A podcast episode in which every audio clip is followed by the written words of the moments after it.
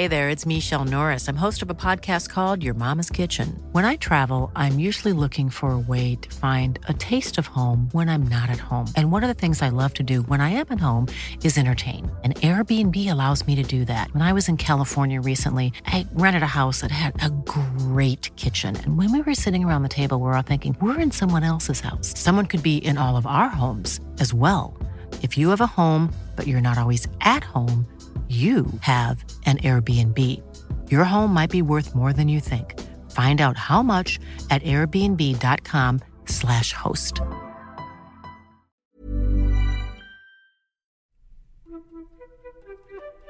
Welcome back to the Messy Truth Conversations on Photography. I'm excited to have Quil Lemons on the show today. Quil is a New York based artist who, in a relatively short amount of time, has crafted a distinct visual language which interrogates ideas around masculinity, queerness, race, and beauty. One of the things I love about him is that he doesn't compromise on creativity. He is fiercely protective of his authorship, no matter what the context, while continuing to experiment and evolve his practice. In this highly energetic chat, we talk about everything from family, community, personal style, art making, speaking out, how to shoot in a pandemic, and how he blurs the lines between art and fashion.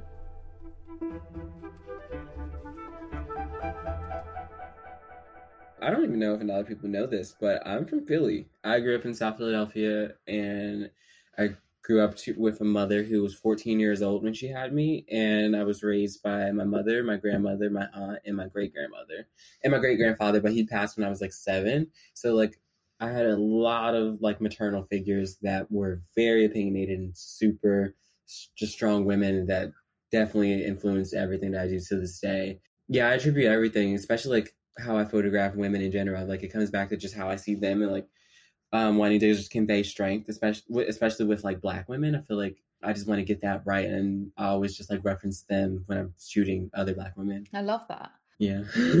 so glitter boy was your debut. It was this like powerful moment of claiming space as a photographer as well as like this awesome expression of your own identity as a young queer black man. Yeah. And as well as like creating your own personal visual language around black masculinity which was much more expansive than the way the culture presents it. Yeah. I wondered if you could tell me a little bit about the genesis of that project and how it m- made you feel to make that work? I did not realize how big of a thing it was going to be when I was shooting that. Um, that project started. A lot of my friends were modeling for Milk Makeup at the time, and so I went to a party, and it was just like, oh, Milk was like, oh, come play in our makeup, and like blah blah blah. We're just gonna have everyone just have fun and like really just do like a really nice launch. And it was the first time I actually had my makeup done by someone. Like makeup was never something that I really felt like I had access to as a black man um, just because of just a lot of stigmas when it came to like homosexuality and just like it was just something that I was always told that black men couldn't do. So it was really interesting to put it on. I remember texting my mom like, "Hey, I have this like really cute selfie of me. I'm going to post it on my Instagram. What do you think?" Because like weirdly at the time, my mom was like playing a Kris Jenner role, and she was like, "I don't know, this might be a little bit too much." And I was just like, "You know what? Fuck it. I'm to post this, and we're to watch what happens." And like the reaction was polarizing because I put it on my Twitter and it's I look now it's been deleted because I've went through multiple Twitters since then. But the response was like so polarizing that I was like, oh, there's something here. And I started to just like ask a few of my friends, could I like take photographs of them like and apply glitter to their face? And we would just do that for I think I started that project probably like in early like January ish. And I was shooting with my friend Harley and he was the first person that allowed me to put makeup on his face and he's like just kid from miami and i was just like this is so cool just to even do this process of like two boys playing around in makeup. And we shot on my patio of my dorm room where i was an ra at the time. And then it just cycled on i was shooting and just like asking other just young black people throughout the city if they wanted to be a part of this project and they would just say yeah and then they would just come do the same thing and like my residents would be helping me hold the backdrops up because there was like no stands, there was no no production. It was just me sometimes taping the backdrops to the wall myself, or uh, having like my my literal residents hold up my backdrop for me while I'm like shooting these boys in front of it. and I just remember like seeing the first few like negatives and scans, and I was just like, this is like really special because I haven't really seen anything like it. And I just remember I was like, oh, I have to get this out. I have to get this out. And then I ran into Antwaun Sargent because we had a mutual friend, Kitty Cash, and she was like, oh, like I have this little this little guy that I know. Kitty was like, yo, my little bro has like he's like really good with making like photos. You should see his work.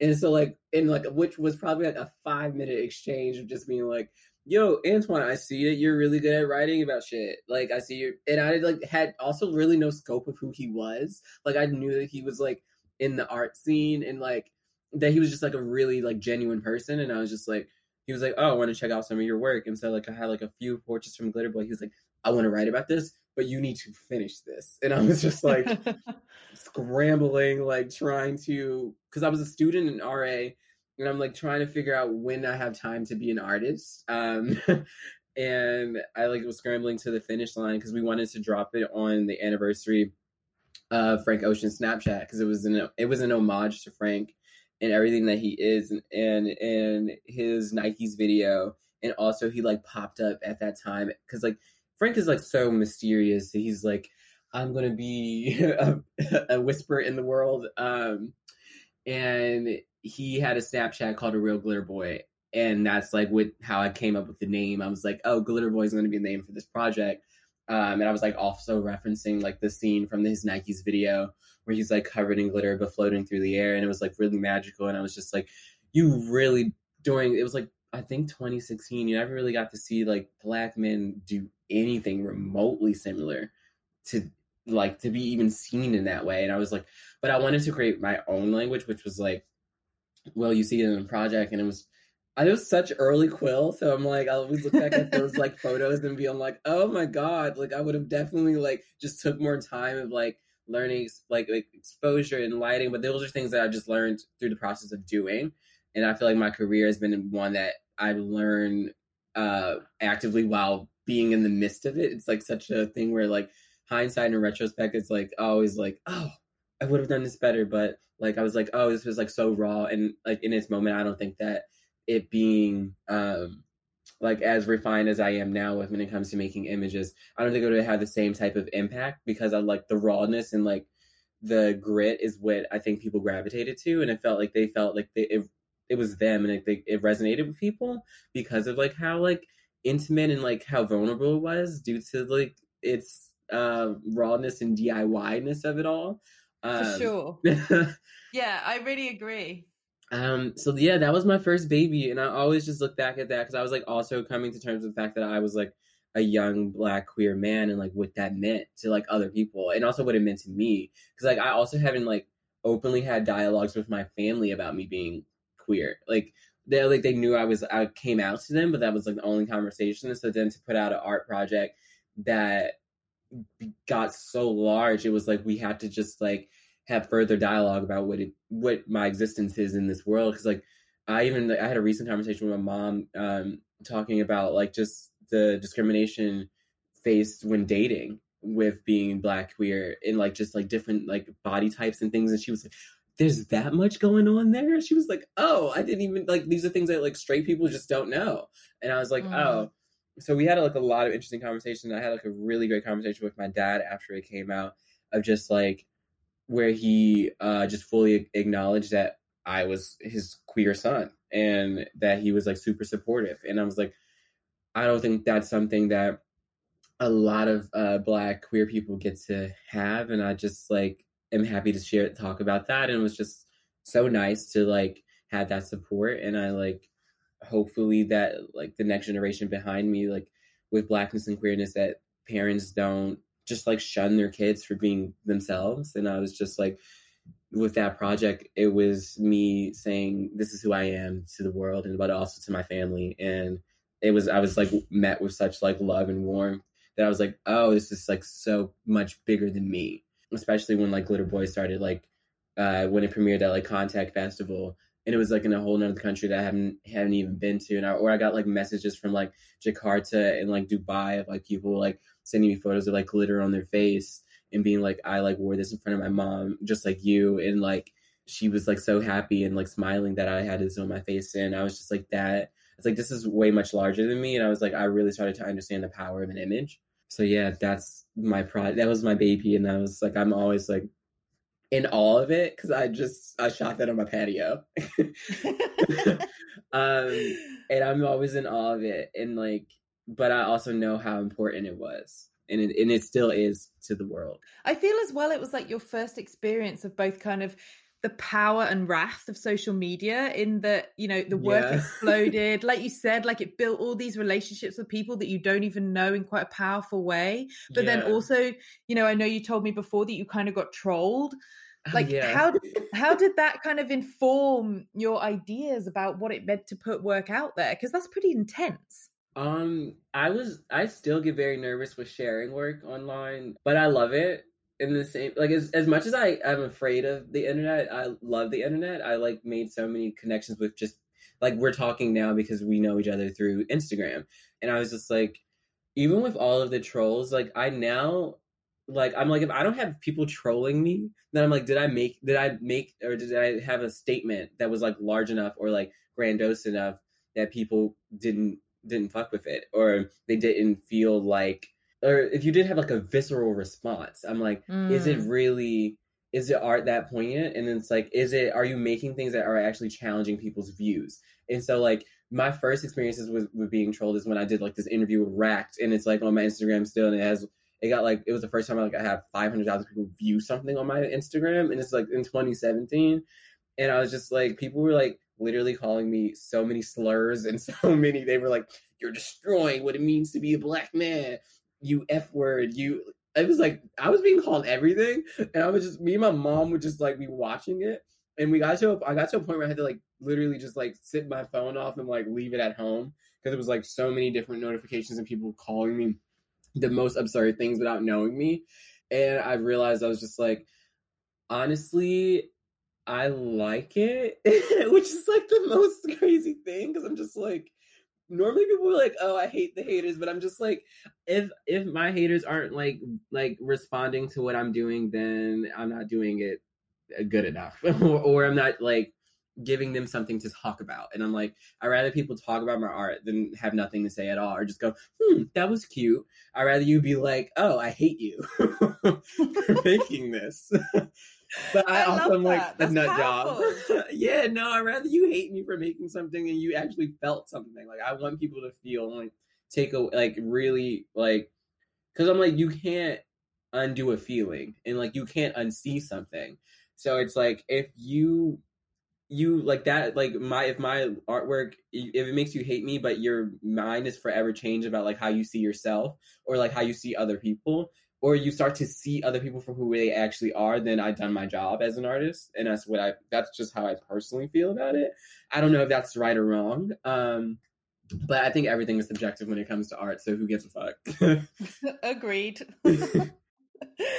Uh, that work, like Glitter Boy, was followed kind of closely by Purple, which you know mm. is one of my favorite works that you've done. Thank you. Which really kind of documents this matriarch of your family, adorned yeah. in Batsheva dresses, similar to the ones that your grandmother used to wear. Yes. And it feels like your grandma and her lineage is really at the heart of that work. Yeah. Can you talk a little bit about the ideas behind it and what it was like to work with your family that first time? Oh, that was hilarious because my family always bugs me. They're like, well, during that time, they would bug me, be like, you shoot everyone else, but when are you going to shoot us? And I'm just like, I, um, I don't know. Like, it's kind of hard to like, because I have to like shoot you, but I also have to like immortalize you because I'm like, I don't know. Like I like I saw the power where Glitter Boy could go, so I was just like, oh, if I'm shooting my family, I have to do this right, um, and like right in whatever. Like I just needed to like can show the world who they actually were, and like my grandmother's influence is just really strong. in my my great grandmother, uh, Alma May Hudson, she's just like a, a literally I don't I don't really know how to like she's such a a lot of a woman um in the best way.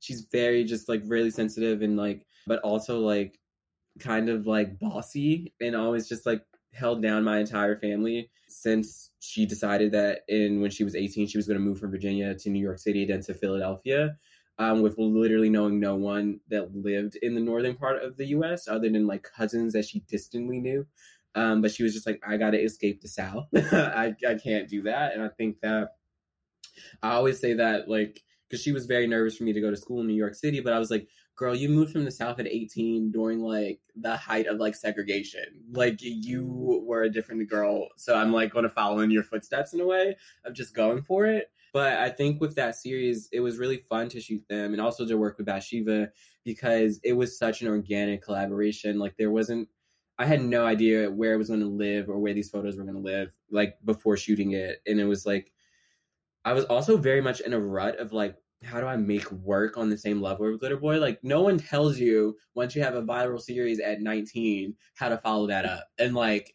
there was no blueprint. And like, even in school, like, I went to school for journalism and not photography. So there was like no one or no courses in my roster at that time. I was just strictly doing journalism. So it was nothing to do with anything visual. So it was just like, I had to really start like seeking it out myself. And like, I had a conversation with Mickalene Thomas and she like told me that I needed to just have fun with what I was doing and like I needed to really just not get too caught up in like the numbers and like get too caught up in like the response for the work. I just need to just make work that's that speaks to whatever I'm feeling in that moment. And I wanted to um, shoot my family, and I hit Batsheva up, and she was I saw Batsheva's dress dresses via Instagram, and I was like, oh, these are really cool dresses. And I was like, this reminds me of my grandmother. And so I just ended up DMing her, and we found out we lived 10 blocks from each other.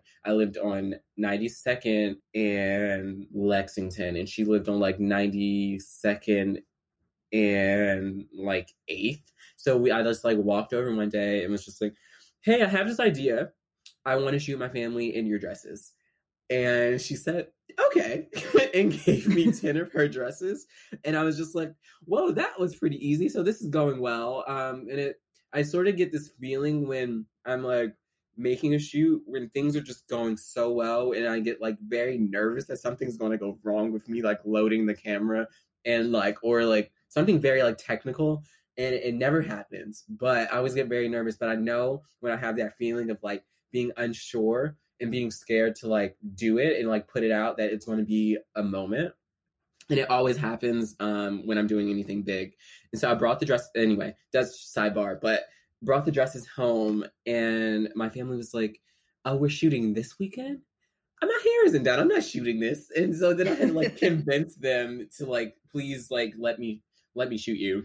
Um which is you would think it would be a lot easier to shoot your family. It's not. They give me as much pushback as any anyone else. Um, and they also have a very strong. Um, they know how they see themselves, and so like to allow me and like to trust me with that, like the image of themselves was like a lot. But they eventually were like, okay, you are an adult. We trust you. This is your thing. We're gonna let you do this and it was just such a fun moment because I never really got to see them as people, and I, I also got to meet my little sisters as people, and like they kind of like guided their own make they like they did their own makeup and they like they told me what they wanted to look like and like every it was so collaborative that it was just like wait why have we never done this before?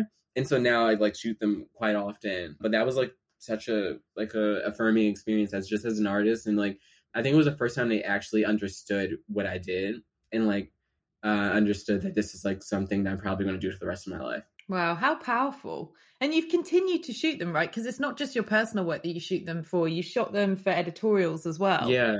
I bring them in as much as I can. Um, and also just like when it makes sense. Like uh, Valentino after Purple, they tapped me to release their sneaker and they wanted to make a project that was like centered around family. And I was like, oh, well, duh. I have like my family's like, they're a game for this. And like they love um, now they love posing in front of the camera, especially when it's me, because they know it's going to blow up somehow or like become this like larger than life thing. And I recently just shot them through the pandemic just because I was was home and I was like going like anytime I feel like I'm in a rut, I go back home and like these are people that like ground me and like also uplift me and like push me to just making my best art.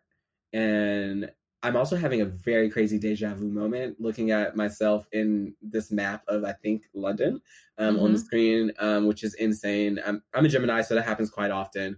But yeah, no, anytime I needed to like really ground myself and to really feel like me again, and also when I need to feel like safe and like um, I just go back home to my mom's house and like lay on her couch and like just chill with my family because I feel like that's like the most me I can get. And like this is where it all started. And like I formed all identity in the these houses in Philadelphia.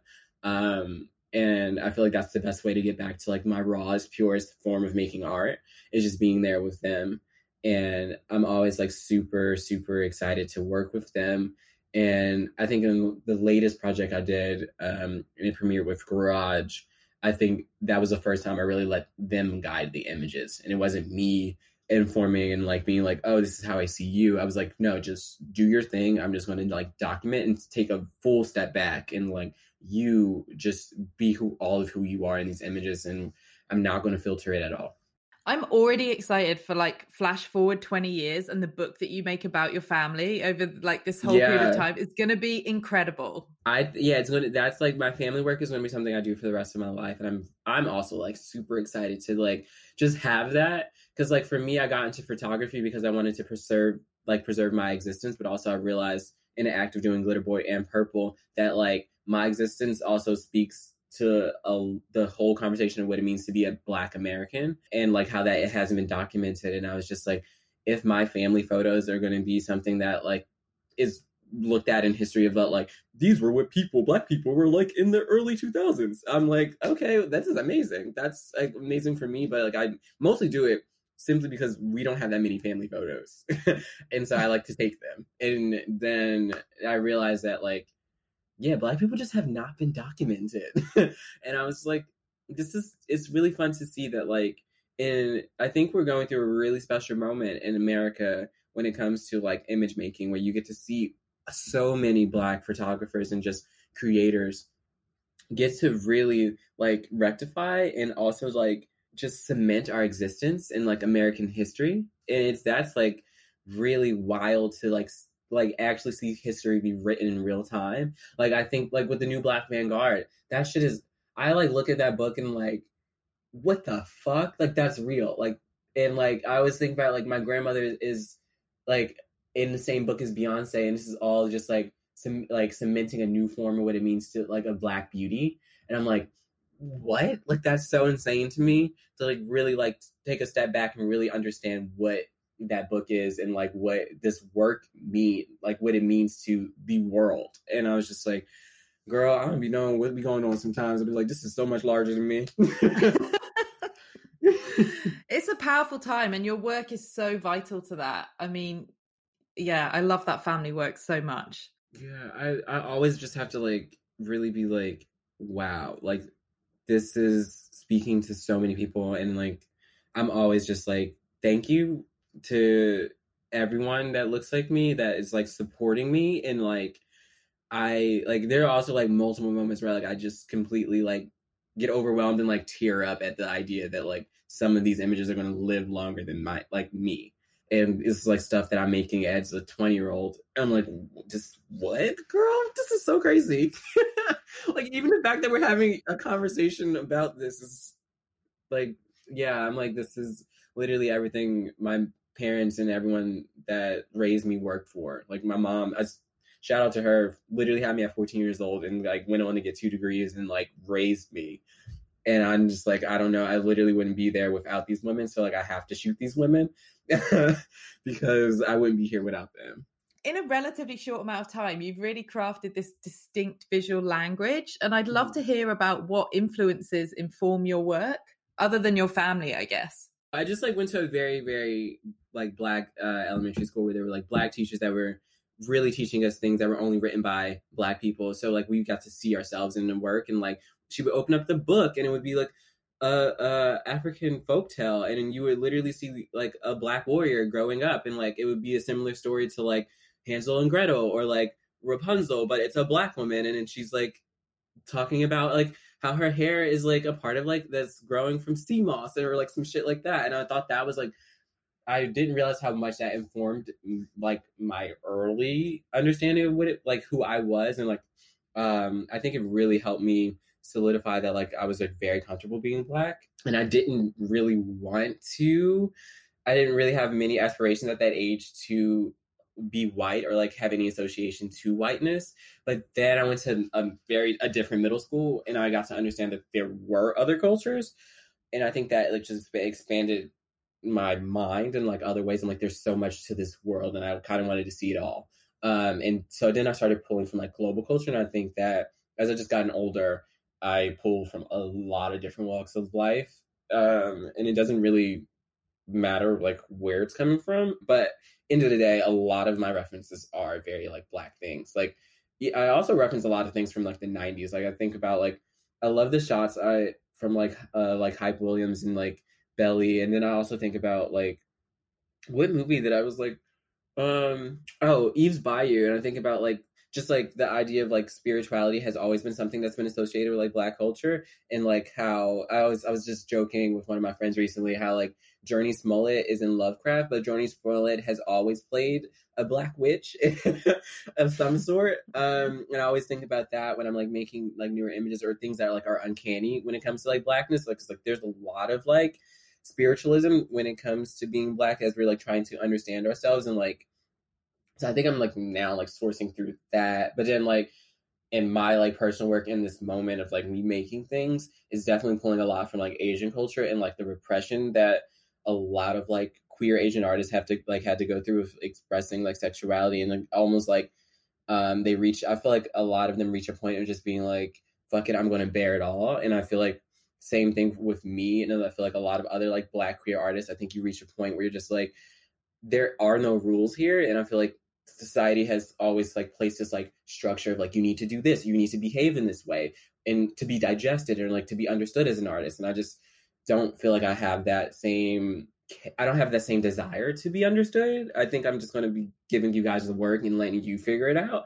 And i'm really excited to like share the newer stuff because it's definitely going to be my vision of what it would mean to be black and queer and to be liberated and to be fully free and like to not have any shackles of like uh, identity placed upon your body. And like if what would that look like? And i think my earlier work from before lockdown what i did for uh with google pixel with boy parts i think kind of like started to tap into that.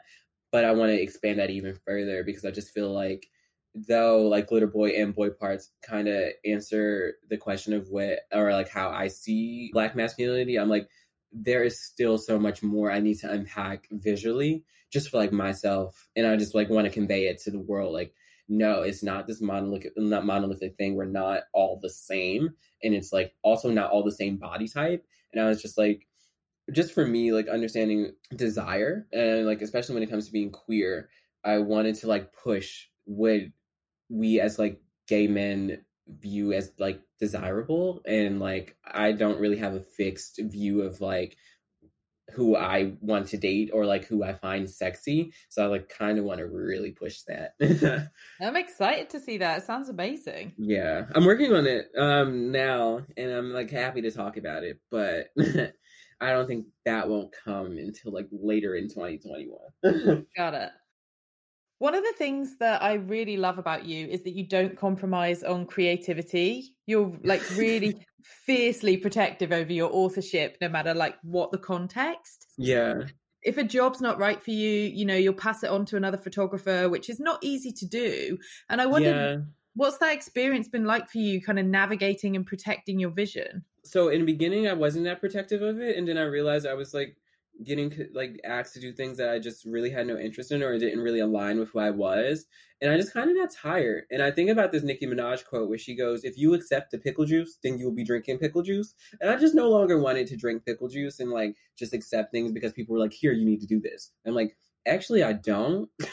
I don't need to do any of this. I don't even need to play into this game of what um, you think of I need to be as an artist, especially as a black artist, because I feel like there's a different framework of understanding like being uh, what it means to be a black artist. Like white artists get to be free and get to be ever changing and evolving.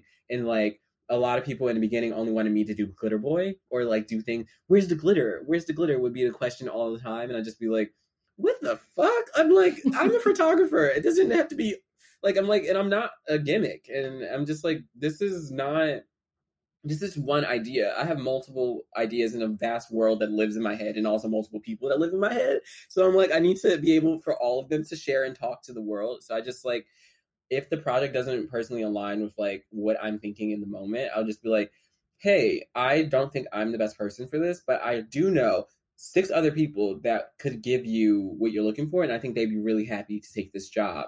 And I also like love putting on, um, or not even putting on, it's just being like, hey, this opportunity would be this isn't right for me, but it would be great. Like I think would be great for you, and I think that maybe you should take it if you like it. And also just like understanding that like yes, I like after Glitter Boy and after Purple, I was like given a lot of opportunities, but like it shouldn't just be me, the only black photographer sitting at that table. I'm like, I don't want to sit at this table by myself in a room full of white people that barely understand me. I'm like, I need to create my own table and also invite other young black creators to whatever table there is. And I'm like, I just want to be in my room with my niggas and be like, we all making art and it's all great. And like, I I feel like now we're starting to be able to see that. And like it's not just like this one-off thing of just being like oh, we have our one black photographer. And i'm like i don't ever want to be the one black photographer. So i'm like definitely going to open the door for like seven other people to walk through because i'm like what i realized is that when i finally walk through whatever fake door there was. There was like I, I even think Kimberly Drew said it shit too. It was like there's literally another black person waiting for you, being like, I was waiting for you at the door. Like, please walk through. Like, come to this table. We need more of us here. Like to just keep expanding and like having our like having um blackness be understood. Like I think that's like our my main goal as an artist is just to like have my version of blackness be understood, but also like I want the world to understand there is such many different interpretations of what it means to be black.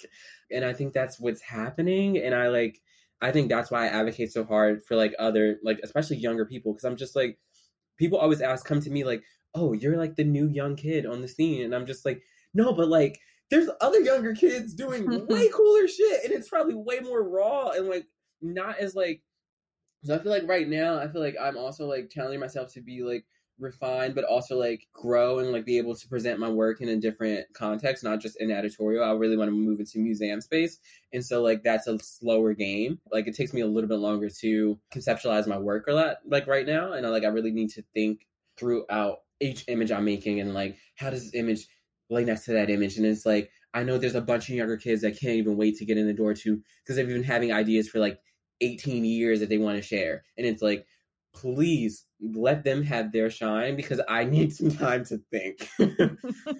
um and so that's that's why I advocate so hard. I'm just like I I just know what it what it is to like be waiting for that moment. And I'm just like if I can be like, yo, they they got the juice right there. That that's the that's the new stuff. And I'm trying to even like be cool with them because they on some new shit and I need to be on some new shit. Like I love just interacting with new people too. So it's just like let's just like grow and expand and like really just help each other. And I just feel like uh, for a lot of times, like they just they've just ironed in, and they as like the industry and like also just America just irons in that like we only gonna let one one black person through at a time, and it's like I don't think I think my generation is just completely fed up with that whole idea, and it's just like no, we're all here, and we all are gonna advocate for each other. You're listening to The Messy Truth Conversations on Photography following you on Instagram is not just about seeing great work. It's kind of become this live feed of like the Quil style evolution. Um, and your love of clothes and like dressing up is so joyful and so fun. But yeah. on like a more serious note, like unlike a lot of your peers, you can tell that you truly love the language of fashion. Yes. And I'm curious, like, how your personal love of style filters into your work and the style and the approach to styling within your photographs? Well, I think style in like fashion has been just such an integral part to my identity since I was like really forming it.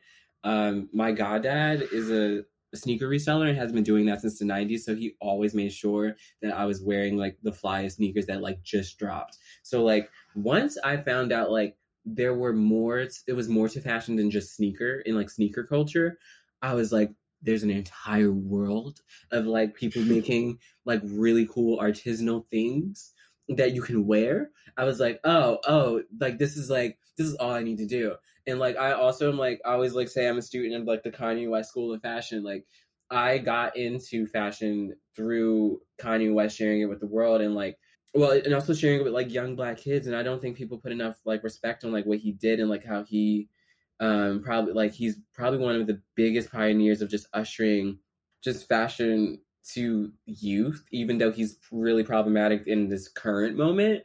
He really had a really sweet spot like probably like between 2011 to like 2014 where he was doing really really cool shit when it came to fashion and also just letting a lot of like young black kids be a part of this th- like culture that like white people kept black people out of for so long. And i think that like we see, like i think that like now like it's definitely like allowed me to like his being like oh i want to wear like Givenchy or like i want to do all of that shit. And i was like oh this nigga fly as hell and then I was just like, as I started like expanding, like it was like I was probably like 16, being like, oh, I'm in love with Kanye, and then I just started being like, oh, wait, there's other things, and like I think rap culture also like influenced my like taste with fashion. So I would be like, the rappers are like kind of the coolest kids, and like I loved when they were like, oh, rappers are the new rock stars, because I was just like, literally like that is the fact um, of the world. Um, literally, rap is the new rock. Um,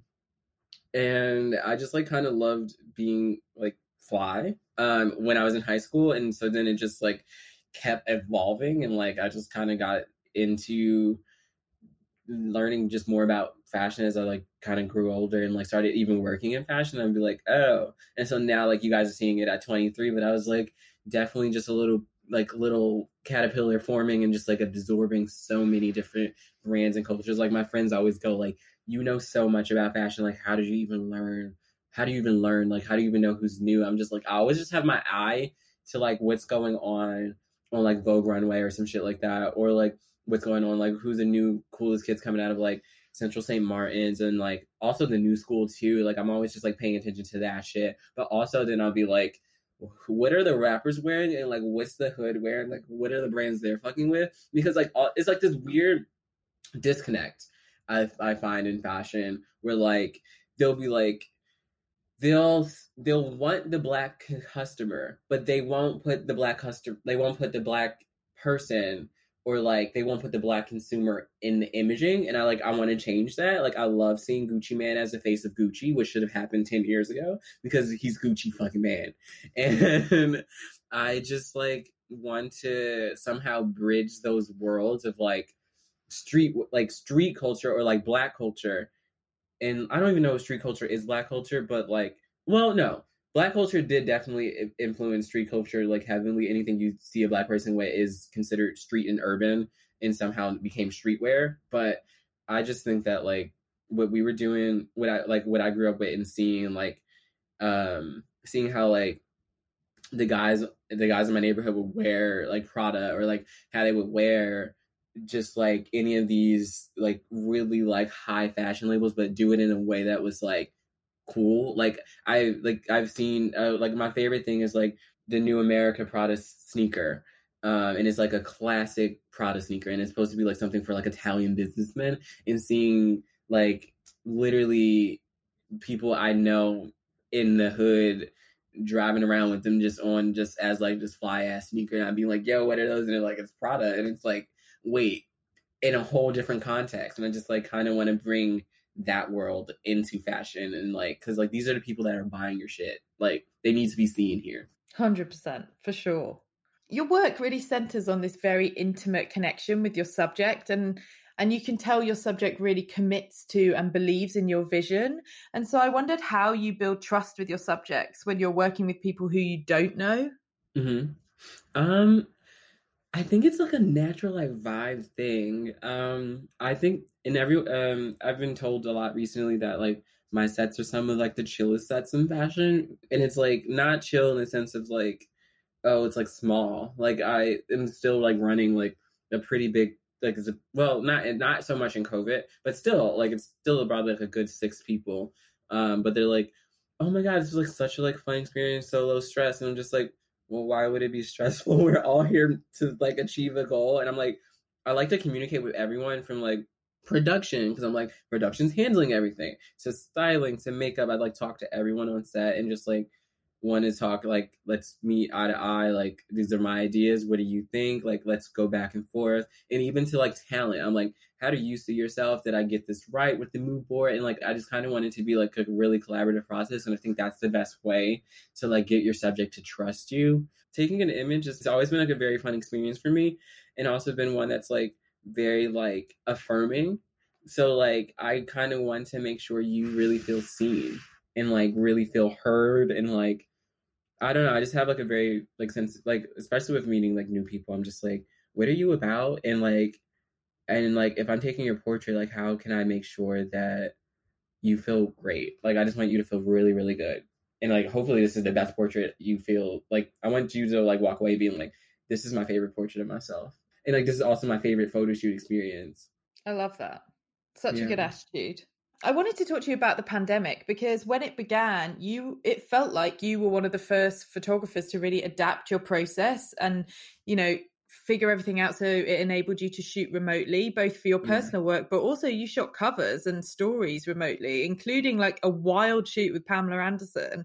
Yes. and I wondered if you could talk a little bit about what that virtual process was like and how you went about making work that feels like you even though you weren't in the room with your subject um, I think it's the same approach where like with the Pamela shoot, I was like, well, Pamela Anderson also called me and we FaceTime before the shoot, and I was just like, oh shit. Like I was on the phone with Pamela Anderson and I was just like, you are the American sex symbol. Like that was insane. I think I go into it just like with like loving my subject. So I always pick jobs that like I'm actually interested in the person.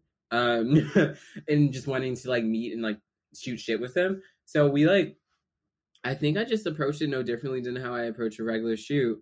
And I also didn't want to limit myself to like being like, this is not a viable way to make an image. I need to be with the darkroom and printing and everything. And I'm just like, well, that's actually physically not possible. Um, we are we are in a pandemic. um, and so I just kind of like like it took me a few weeks to just mentally come to terms with like well, I well also like early on in the pandemic, I was like, I quit photography because I'm like, we can't do this. And then I was like, actually, Quil, we can, and it's just going to be a little bit different than how it was before. And I was like, I'm still an image maker, even if I like physically don't have the camera in my hand. I'm like, there's a different, there's going to be just a different approach to making an image, and you shouldn't really limit yourself. And I think that a lot of times in life, just as people, we go, things have to be done in this way for it to be like viable. And I don't really want to get too pigeonholed on anything, especially being this young. Like I'm 23 years old. If I was going to be like, oh, I only do it this way, I feel like I'm way too young, and like there's also so much for me to learn. And so, I think I just um, with the with shooting remotely, I just wanted to learn how to do that, and I just wanted to still be a student. And I I think actively like I think that's how I all, like even with like newer references and newer things, I just like want to still be a student and just kind of keep learning how to make an image and like if that is through a different form of like technology like so be it. Like i don't really want to be too held up and or just like restrict myself in any way not this early. Did it make you more aware of like how you see the world? Because obviously there's a lot of things that are very intuitive to you as a photographer but because you kind of had to direct somebody else using the camera sometimes did that kind of I don't know, did it make you more aware of your process?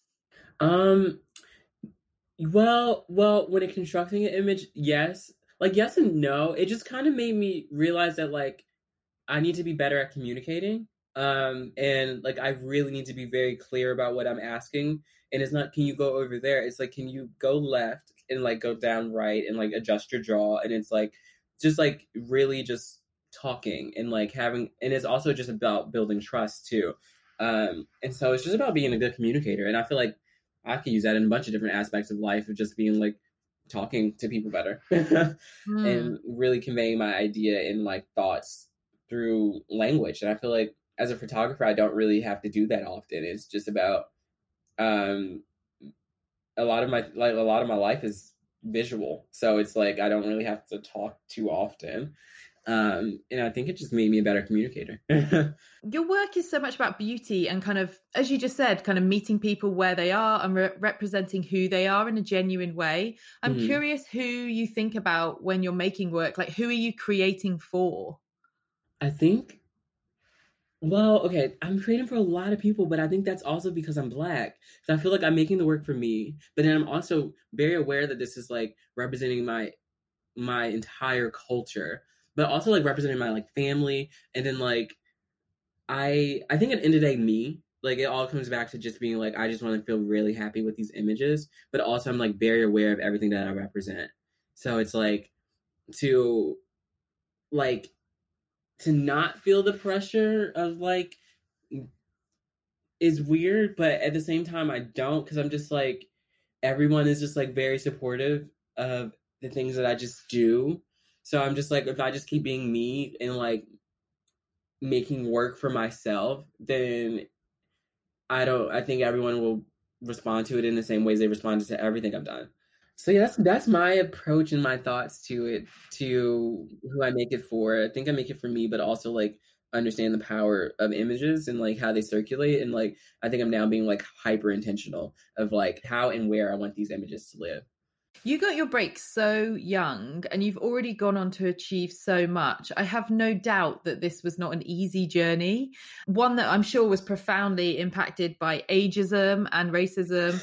And yeah. I wondered, you know, what is it like being in the fashion industry right now for you? Being in fashion right now as Quil Lemons is super interesting because I don't think a lot of people like I always I I still to this day feel like I'm like Hannah Montana where like I am just Quil some days and then it's like oh Quil Lemons and it's like such a dance of balancing the two because some people don't know I'm me 90% of the time because they just don't expect me to look the way I do um, being like young and black and to be shooting some of the things that I've shot. Um, so it's always like this like a little bit of like a dysphoria where it's like people are like wait you're Quil? And I'm like yeah. And he was like, oh, I don't expect you to look like this. And I'm just like, well, what should I look like? And then I like kind of like, okay, well, I, I stopped like caring as much, but I always found that comment to be interesting. And I'm just like, what should I be to, for people to understand that I'm me?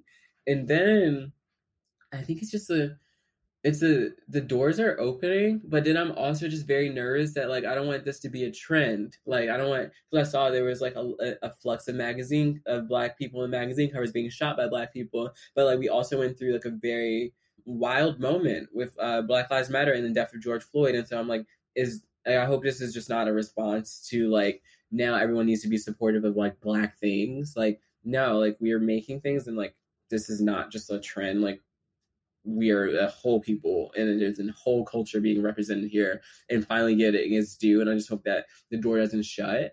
And so like i'm just like actively trying to make real ways to like real structures and systems to like make sure that doesn't happen and like really start to uplift other people. And just like i don't think i don't really think that i think about me so much because i feel like i'm doing my own thing and i don't really like I, I stop caring if people mm. are going to be paying attention but i just kind of want to make sure that this younger generation the people after me have a way to come in and be and be doing the same things that i've done um and i think that's what i'm really interested in is just like keep building community um mm. and keep finding my like other art people out there my other my little art my black art family and like finding other creators and like really just like picking ideas off of them and like figuring out how we can like work together is like my goal. I don't know what fashion is for me right now, but I don't think I'm like as interested in it as I once was. I'm interested in making images, not so much in fashion anymore. I like I always have a love for clothes and like a love for fashion, but I don't think fashion is like my main focus right now. I think it's about making art. And if if that lies in fashion or if it's like fashion is a vehicle to share that message, then so be it. But I don't think I'm really like super hell bent on like fashion imaging as I once was. Interesting, because I wanted to ask you about the interview you did last year with Lou Stoppard for the New York Times, which was all about how the pandemic is affecting and shaping the fashion fantasy. And mm-hmm. the article featured people like Tim Walker, Glen Luchford, Shaniqua Jarvis, but it was really your quote that kind of made reverberations around the industry. And you said, why can't the everyday black person be your fantasy? A fantasy is anything you dream of, and I don't dream of white people running through the Sahara. and I mean, it is a legendary quote. Did you expect it to be felt so deeply? Okay. No, no. I was just talking shit. um, I was talking shit, and then I realized after the interview that like oh shit, I just said that and that could be going into the Times, and then it did. and I was just like, well, so be it. Um, it has been said, sue me if you feel differently, but you shouldn't.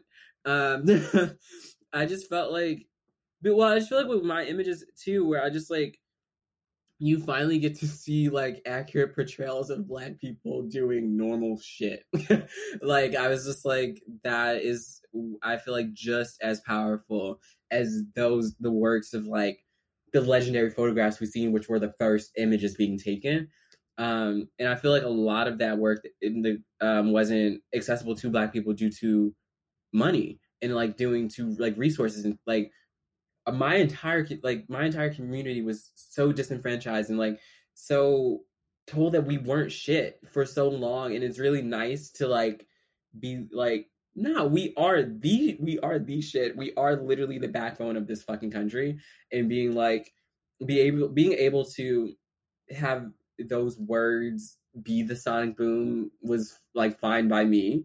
Um the sonic boom that it was i i literally I don't. I didn't think that was going to be shared that many times with people throughout the industry. I'm actually was like very afraid a bit that it was being shared so much. So I was like, there are a lot of racist people in this industry, and they might not hire me, but so be it. Fuck y'all. Um, yeah, you spoke your truth. Yeah, and I just feel like I I felt very empowered um to say those things, and I was just like, I was in an article with literally some of the people that I've like admired for so long and like these are greats at photography and people were talking about my quote they were talking about what i had to say not what they had to say and i was like that's insane i and i am still mentally processing that i love everyone in that article so much like i was like that was I was Tim Walker is fucking amazing. like he's an amazing photographer. And that's the other thing I don't want to conflate like I feel like I say a lot of things um in these in interviews, and people go, "Oh, you must hate white photographers, or you must hate white people," and I'm like, no. I'm like, if you feel that way, then you're completely missing what I'm saying. Um, because I'm like, there are a lot of amazing white photographers. Do I constantly reference them? No, because I reference a lot of amazing black photographers, which mm-hmm. constantly get ignored and aren't even taught to you. I just didn't understand like how black people just weren't being photographed. like I just didn't understand that. And I just like kind of walked into this industry and I just kind of say the things that people are afraid to say. But I think it's so important. And it's funny, isn't it? Because you were kind of saying that earlier in terms of like, it's just inherently who you've always been, like partly the messenger and the person brave enough to stand up and like say what needs to be said. And that's yeah. not an easy thing to do, but it is a vital thing to do. Yeah. So all credit to you. I bring my soapbox with me everywhere I go and I will stand on it and die on it. um, yeah. I wanted to ask you the question that I ask everybody at the end of the show, and that's what matters more to you, the experience of making the work or the final image? I I'm I'm an experiential person, so I have to say the experience because I feel like there are so many moments that like uh, that I like just love about shooting and like just getting to meet people that I've admired for so long and like being able to photograph them and like I there are so many moments that I can't even like share like they they just happen and i can't even like share other than like talking about them the images are amazing but i think my connections with people are why i do this and i think that like yeah i think that's yeah i love just meeting and connecting with people that i admire so yeah, definitely experience over the final product. Quil Lemons, you are a legend in the making. Thank you so much for being on the show. It was so good to speak to you. Thanks for having me and all my rambled thoughts. Uh, You're the best. Thank you. Bye. Thanks for listening to The Messy Truth. You can find more information about today's guests in the show notes. Theme music is changed by Judd Greenstein from the album Awake, and design is by Ruby White. You can follow updates on the podcast on my Instagram at Gem Fletcher or subscribe to my newsletter at gemfletcher.com. Feel free to leave a review on Apple Podcasts.